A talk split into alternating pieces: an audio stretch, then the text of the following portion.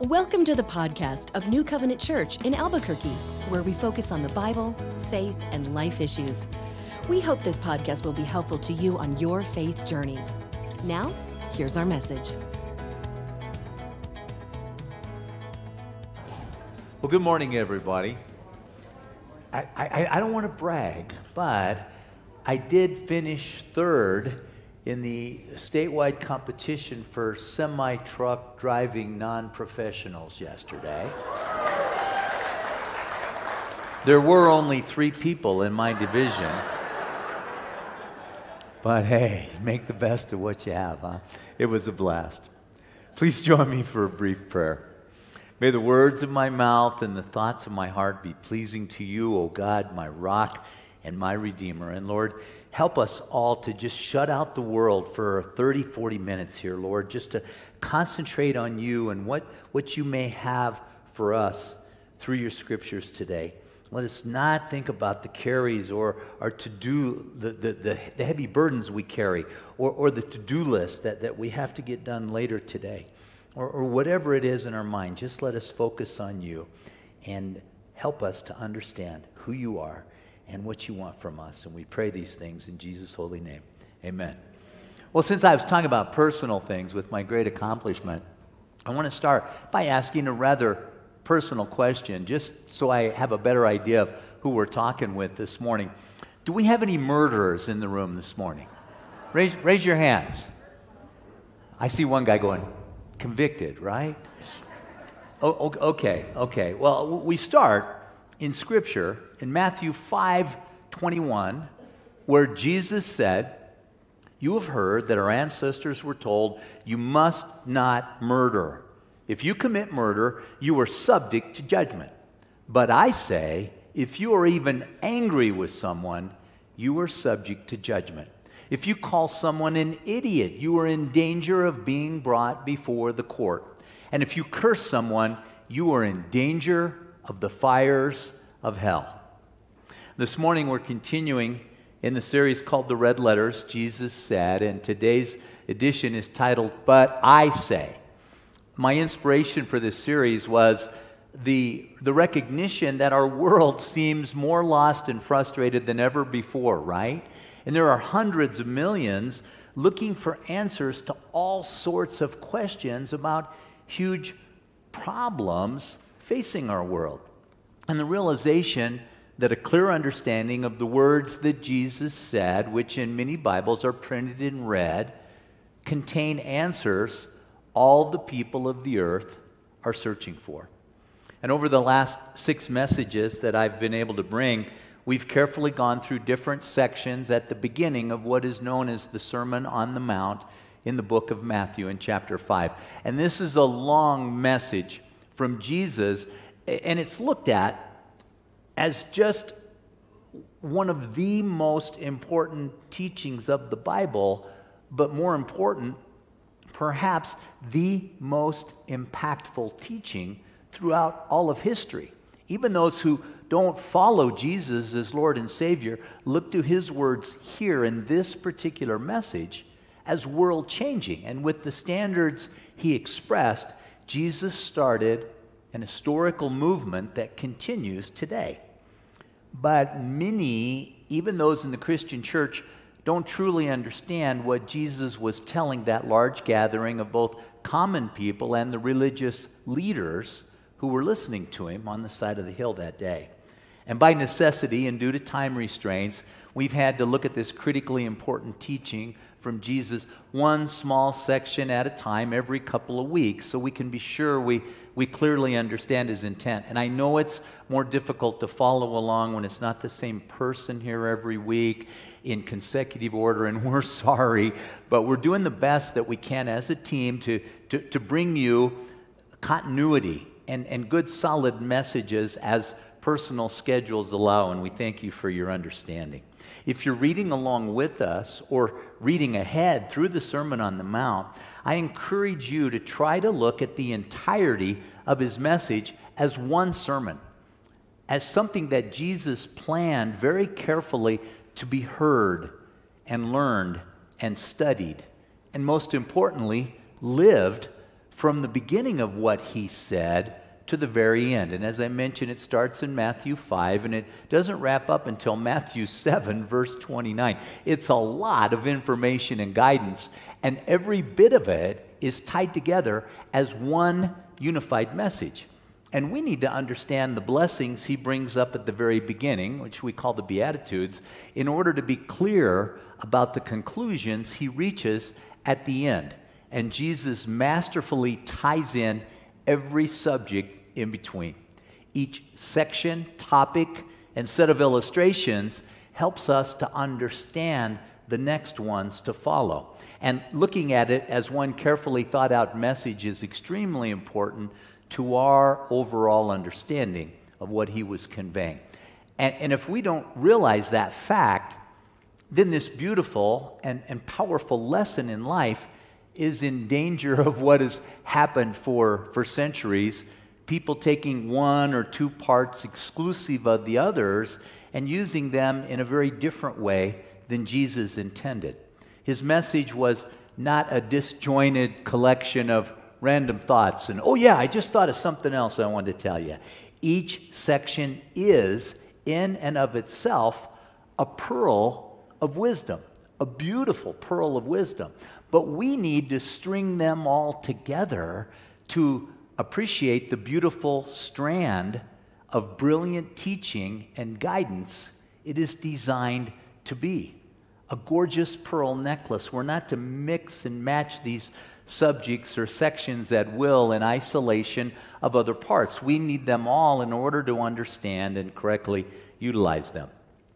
Now, the most common mistake that most people make, and I've been guilty of this myself at times, is believing that Jesus was giving us new laws.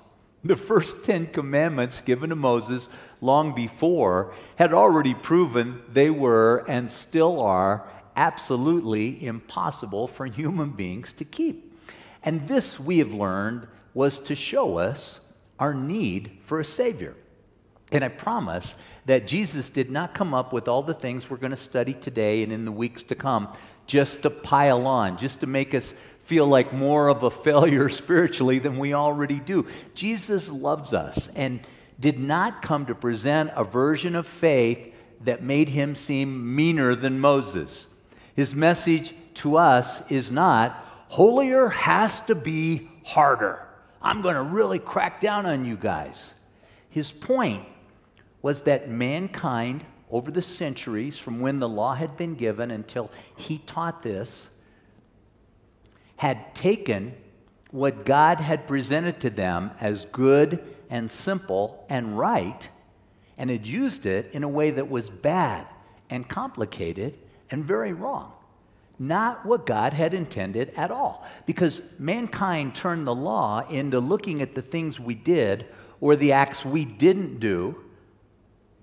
The Pharisees felt that they were righteous because they had not committed murder, even though they may have hated someone in their heart. Jesus says, thinking it is as bad as doing it. If you think it, it's the same thing. And by this point in time, many of the religious leaders who were listening were thinking exactly that.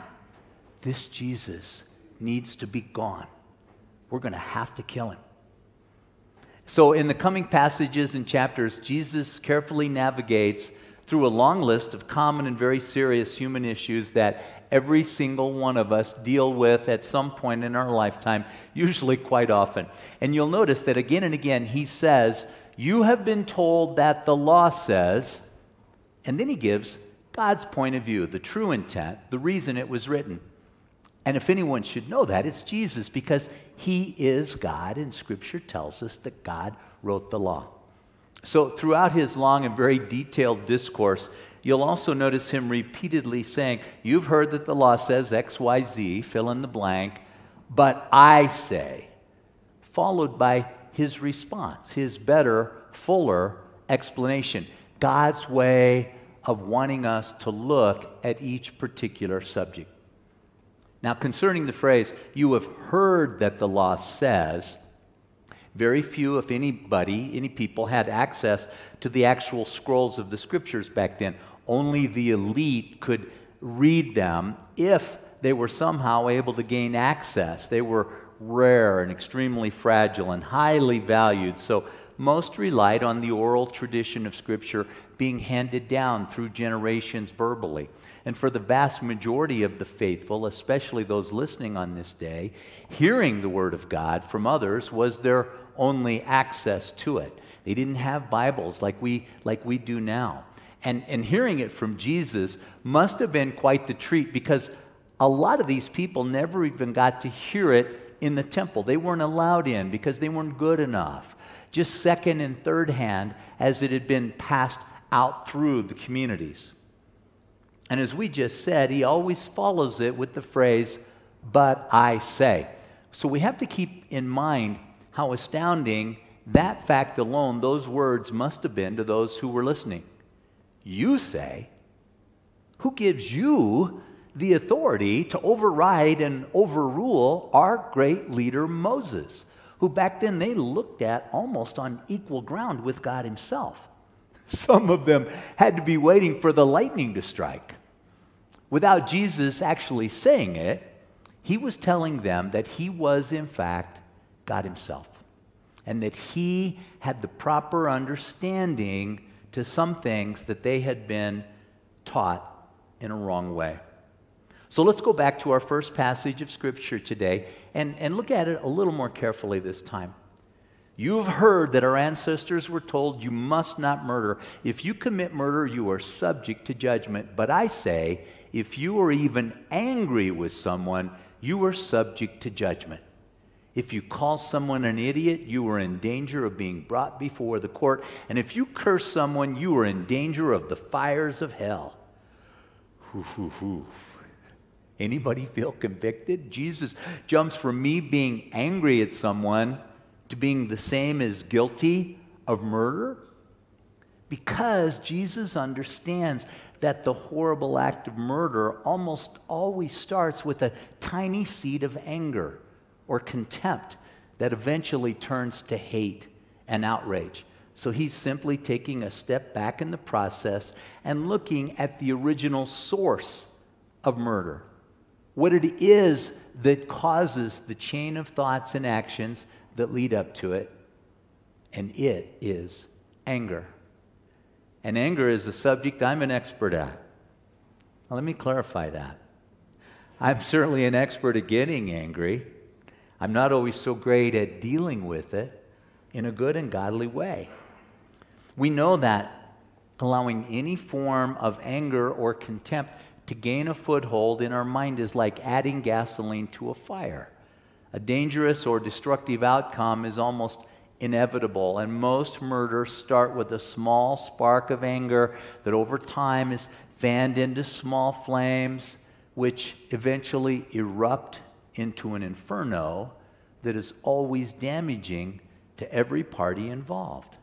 And it often begins with disdain and disgust for others, or us feeling we've been shortchanged, treated poorly, we've been disrespected.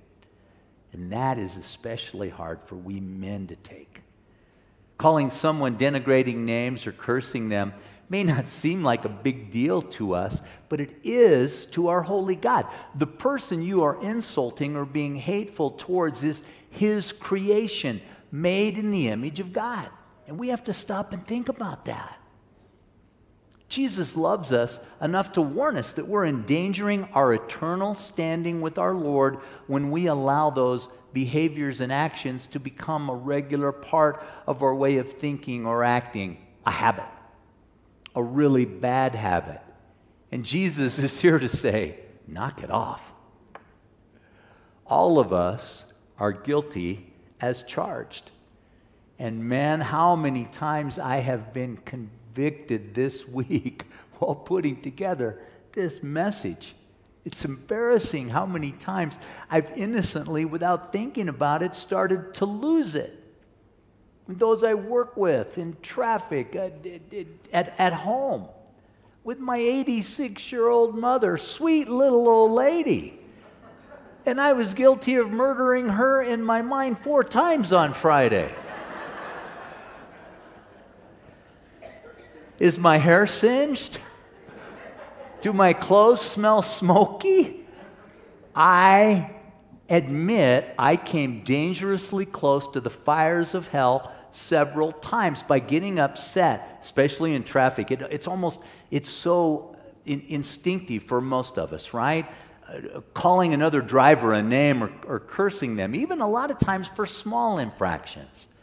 The Holy Spirit, though, this week, and it's been happening for a while, convicted me right away, each time. And I asked him to forgive me, and I asked him to change me to help me become more like him. So let's think carefully on this. Pray for Jesus to change our hearts, making us much more aware of the importance of what we say to others. There are so many beautiful scriptures about the words that we say, and I picked out just one from Proverbs 18:4 to share this morning. A person's words can be life-giving water. Words of true wisdom are as refreshing as a bubbling brook. We don't stop and think about the impact and power our words may have on others. Are they encouraging and wise or discouraging and foolish? We stand up here and at the parties and everything say wonderful things to our graduating seniors, but what did we say along the way to get them there, right? If everything you say to others is based on the foundation of God's guidelines, they'll come to you again and again for a refreshing drink of wisdom, support, and love. And this naturally opens the door for us to gently and generously share the way, the truth, and the life known as Jesus. And have you ever thought of trying to capture, trying to catch your natural knee jerk responses of anger before you acted on them? We have to train our brain to immediately pray for those who cut us off in traffic or are rude to us at the store or any of the other things, many things that we all put up with every single day. I was talking with one of our guys this morning about some very rude treatment his wife received at a medical facility this last week. And it's not easy to get through this in a good and godly way, but it can be done. And what Jesus says here is very eye opening. The more we look into it, the more powerful and important it should become to us. Now, we already mentioned again, I think it's important, we're stressing Jesus is not changing the law of Moses. He's not making it even more restrictive or adding tougher rules. He's simply clarifying the original intent, God's reason for giving us the law in the first place. God doesn't need to change the law because it is perfect. The only thing that needs to change is us, our hearts, and our minds. And if you thought Jesus was setting a high standard there with that first passage, let's take a look at the one that follows Matthew 5 23. So if you are presenting a sacrifice at the altar in the temple and you suddenly remember that someone has something against you, leave your sacrifice at the altar. Go and be reconciled to that person. Then come and offer your sacrifice to God. And we don't do altars and temples and sacrifices now, but it perfectly applies to our situation here today at the church. The word sacrifice in today's modern language is your gift, your donation to the church, even your presence in the worship service. As, you're gifting your time to be in the presence of the Lord and His Word, so your gift equates with your sacrifice. And Jesus says, before you can present it, you have to practice loving kindness towards your brother or sister, anyone really, who's upset with you. And over the series, we've been introducing and trying to begin using the Hebrew word hesed for loving kindness. Why do I have a feeling that if we all prayed for a few moments and then promised God to practice this right away, this room would be nearly empty before I could get into my next few paragraphs. Because the human nature is that we're all angry or upset with someone somewhere, right? Even if it goes back into the past. Maybe it happened even just recently. More likely, it's a big bunch of someone's if we really think about it. And every single one of us knows someone who's upset with us fractured relationships, even within families, especially within families. And I know this so well from personal experience. My brother Rusty and I did not speak for about 12 years. We'd always been pretty good buds growing up. And then something happened between our very young sons, and we strongly disagreed, and it escalated into chilling silence and separation. And we lived cross country, so it was easy to, to ignore each other. God finally put it on my heart after more than a decade through this verse that I needed to try and fix things. I had a class reunion coming up in the town where I grew up, and I knew I'd be there in nine months. So, on a whim, I just called his wife and I asked her to tell him that I was coming in September and I wanted to talk to him. And she was like, Oh, Steve Rusty, yeah. And I said, I know, I know. I don't want to put you in a bad spot, but I'm putting you in a bad spot. Just, just mention this to him and, and then the next month I called again and I just added a little bit to it and I called every single month. And the last, the last month I called each week and I didn't put a lot of pressure, but I just, you know, I, I, I kind of upped the ante and I said, hey, I, I just, I just want to meet face to face. I just want to talk. I, I just, just want to do this. It was always the same response from her until the day before I arrived and she said, Rusty agreed he'd meet with you if I can come and if we meet in a restaurant somewhere. So we did. We had a casual, cordial, very awkward conversation at dinner. Never brought up the touchy subject or anything other than, How have you been? What's been going on? And he'd been through a very, very difficult time in his life. I knew that. And as we were leaving, I mentioned that I, I had some free time the next day and I'd like to drop by while she was at work. Well, I didn't get much of an answer on the way home. She called and she said, Rusty's just not up for, for, for that, but thanks. Okay, no worries. Well, I went to a, a, football game, and on the way home, she called and said, Hey, um, Rusty asked if you would come over after the reunion tonight. And I went to his apartment late, and we sat and we talked until four in the morning about the hard stuff, gently and quietly, but directly. I apologized from the bottom of my heart for what I had done wrong. I listened to him go on and on about how he had been offended and wronged in his mind. And I just let him say whatever he needed to without responding, without defending myself or making excuses. And I simply apologized and took whatever he had to throw at me, not allowing myself to feel any anger. I certainly didn't agree with most of the things he said or thought, but I'd made a, a, personal commitment to Jesus that becoming friends with my brother was more important than my pride. And I swallowed my pride, and it was so worth it. From that day forward, we were best friends again. We lived 800 miles apart, but we spoke on the phone at least once a week for at least 60 to 90 minutes. And it was just so beautiful. And I had no clue that nine months later, he was going to pass away in his sleep. And it was such a blessing that I had been led by the Lord to take that little step. And I encourage any of you to do the same thing because it's a fact that very often our personal pride keeps us from making things right with those who have something against us. We make excuses. We always, almost automatically, justify our behavior by bringing up their mistakes. Yeah, I was wrong for saying ABC, but he never should have said XYZ in the first place. And he did it before that too. Or she's always doing that, and I'm just done with her behavior. I don't care if I never speak to her again, right?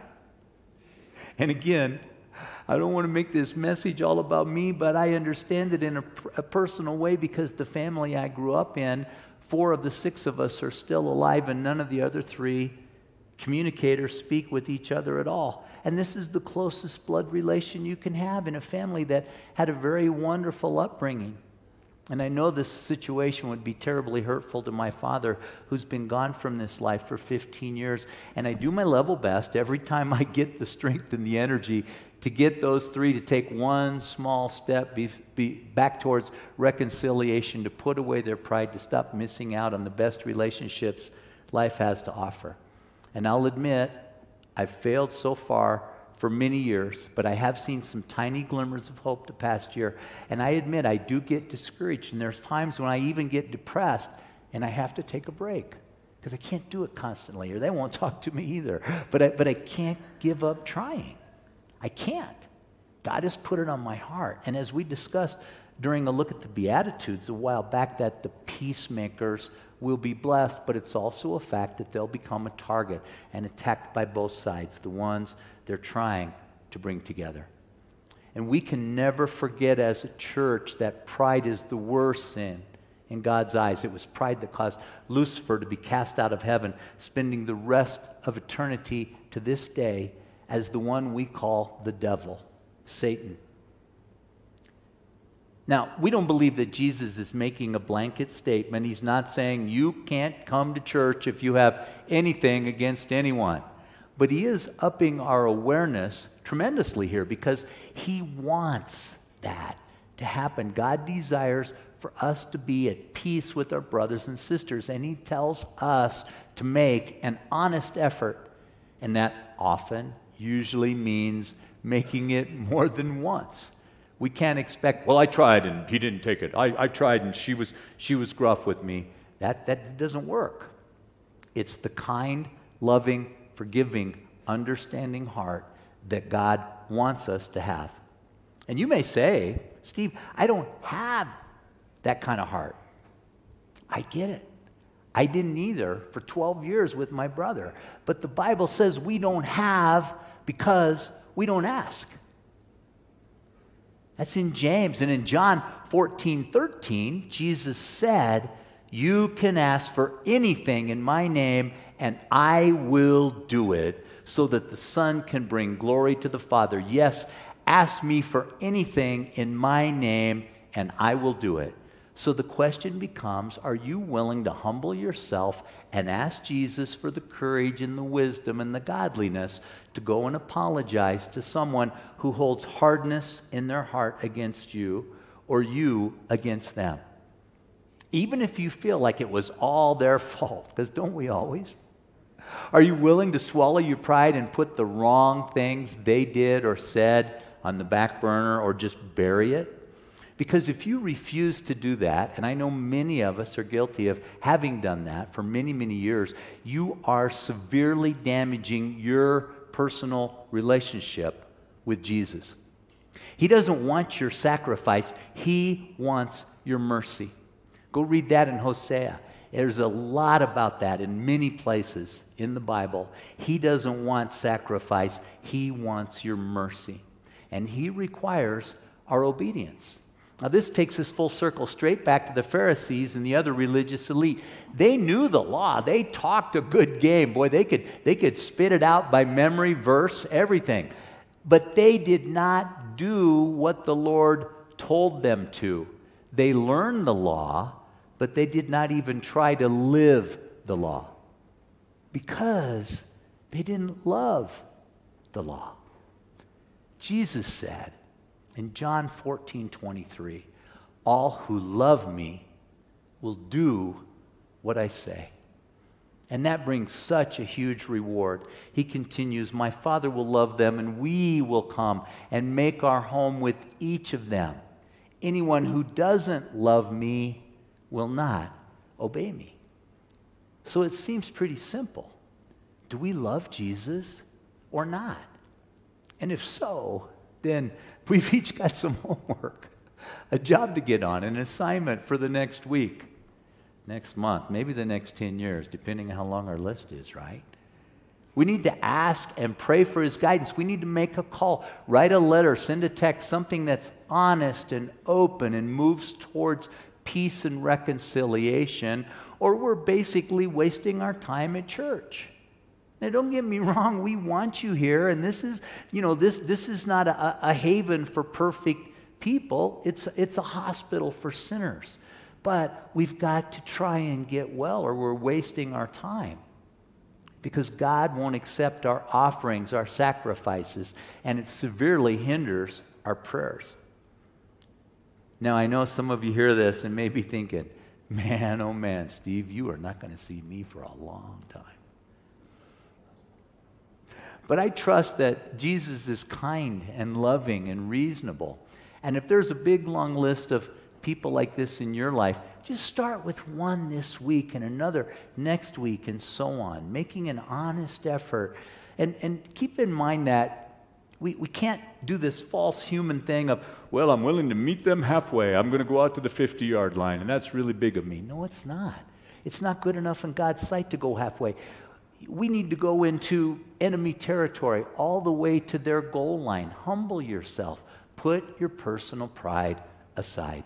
Do your absolute best to rebuild that relationship, or at least to take away the sting from something you did or said, or it's often something we didn't do. It could be something as simple as missing a birthday or accidentally saying something that came across to them in a wrong way. Even if you feel it's all their fault, this instruction from Jesus still stands, and we've got to make the effort. And as I said, it's probably going to have to happen more than once. Now, I want to be clear this is not to say that you need to put yourself in harm's way. We do not want anybody to be in physical danger or to set yourself up for any sort of a return to abuse. But often those things are overblown and we use them as an excuse. If we're honest, most of our disagreements and separations are based on things that are much more easily, easily repaired if we can put away our personal pride and live our lives on God's side. Because if we don't, well, the next passage carries another very important warning. Verse 25. When you are on your way to court with your adversary, settle your differences quickly. Otherwise, your accuser may hand you over to the judge, who will hand you over to an officer, and you will be thrown into prison. And if that happens, you surely won't be free again until you have paid the last penny. Now, I think a lot of us these days in this time frame in history, we look at this and, and, and just, just kind of brush it aside because it doesn't, doesn't sound very realistic for most of us. But in those days, if you were convicted of owing somebody, even just owing them money, you would be thrown in jail until you could pay it off. And it's awfully hard to earn money when you're in lockup. But that part of the message was just to relate to those people in that day and that time frame, to help them understand how serious it was to have a big disagreement with someone. This refers back to the first two passages that we talked about. You're so upset that you're going to court to fight about it. Now, while there are other New Testament scriptures that tell us that Christians should not sue each other, and I was studying a couple of them in, in uh, 1 Corinthians today, there never was a commandment from God or an instruction from Jesus. When we take all the scriptures together, it's clear that we should make every effort to avoid ever having to go into a courtroom over a disagreement, especially with a Christian brother or sister. But it's not prohibited completely. And what Jesus is saying here, again, the same thing. If we make an effort to get our heart right from the very beginning and make an honest attempt to talk fairly and openly with the other person, there's a pretty good chance we can avoid the confrontation. And we, we, there's so many different things to, to play here. The Bible tells us we're always to think of others as better than ourselves. Jesus said to love others as much as we love ourselves. And this requires us to get outside of our own heads and to try to see things from their point of view. I shake my head constantly when I hear of people. Uh, legal disagreements, divorces, whatever, spending more money on lawyers and legal fees than the amount in the disagreement to start with. And there we go again with that awful sin of pride, the attitude that I must win at all costs. What Jesus is saying is that any ongoing disagreement endangers our relationship not only with the other person, but with Jesus himself. And how in the world could that possibly be worth it? He's also saying that when we do this, we are at a high risk of hurting ourselves. And the financial side is just the start. Because, again, this is the kind of issue that takes us right back to that simmering anger that so often erupts into murderous thoughts. And from this passage, for those of you who are reading ahead, uh, verse 21 all the way through verse 48, Jesus gives us a precise look at what our life would look like, could look like, if we truly lived up to the law in the way that God intended. And this is very different from the way the church leaders back in those days and unfortunately, many church people today think about obeying God's laws. They, back then, we today have a tendency, almost more like a need, to create this false contemporary version of religious respectability. And at times, we can all tend to be harsh and oppressive in the way we apply it to the rest of the world, those who believe or live differently. And very often, it's more important that we look good to others than that we are actually following the law as the Lord intended. And that's exactly what happened to the Pharisees and the scribes back then. In another place, Jesus said they were like whitewashed tombs, clean on the outside, but dead on the inside. And that is not right in God's sight. And please don't forget, we've mentioned this several times along the way. We've come to realize that whatever Jesus was trying to teach the religious elite back then, the Pharisees, the Sadducees, the scribes, the religious big shots, he is trying to teach to us today. Remember last time we talked about Matthew 5:20 where Jesus said, "But I warn you unless your righteousness is better than the righteousness of the teachers of religious law and the Pharisees, you will never enter the kingdom of heaven." And the people had to have heard that and went, "Oh my gosh. It's impossible to be more righteous than those folks. We'll never make it into heaven." But they were wrong because they were fooled by outside appearances. The Pharisees and the scribes were not, in fact, righteous. They just did a good job of pretending to look that way. And Jesus tells us God was not impressed with their religious behaviors designed to make them look bright and clean and pious and holy when their hearts were filled with evil. His aim, his deepest desire is that our hearts are changed through our love of Him, through our obedience to His Word, and our deep desire to come more and more like Jesus. And the only way we can do that is through desiring, embracing, and accepting the teachings of Jesus, that we are able to experience what He wants us to have entrance into the kingdom of heaven. And once we arrive at that point, we'll begin to do the things that Jesus says, to actually try. Ever been to a Little League game? Ever been to one lately? Especially T ballers.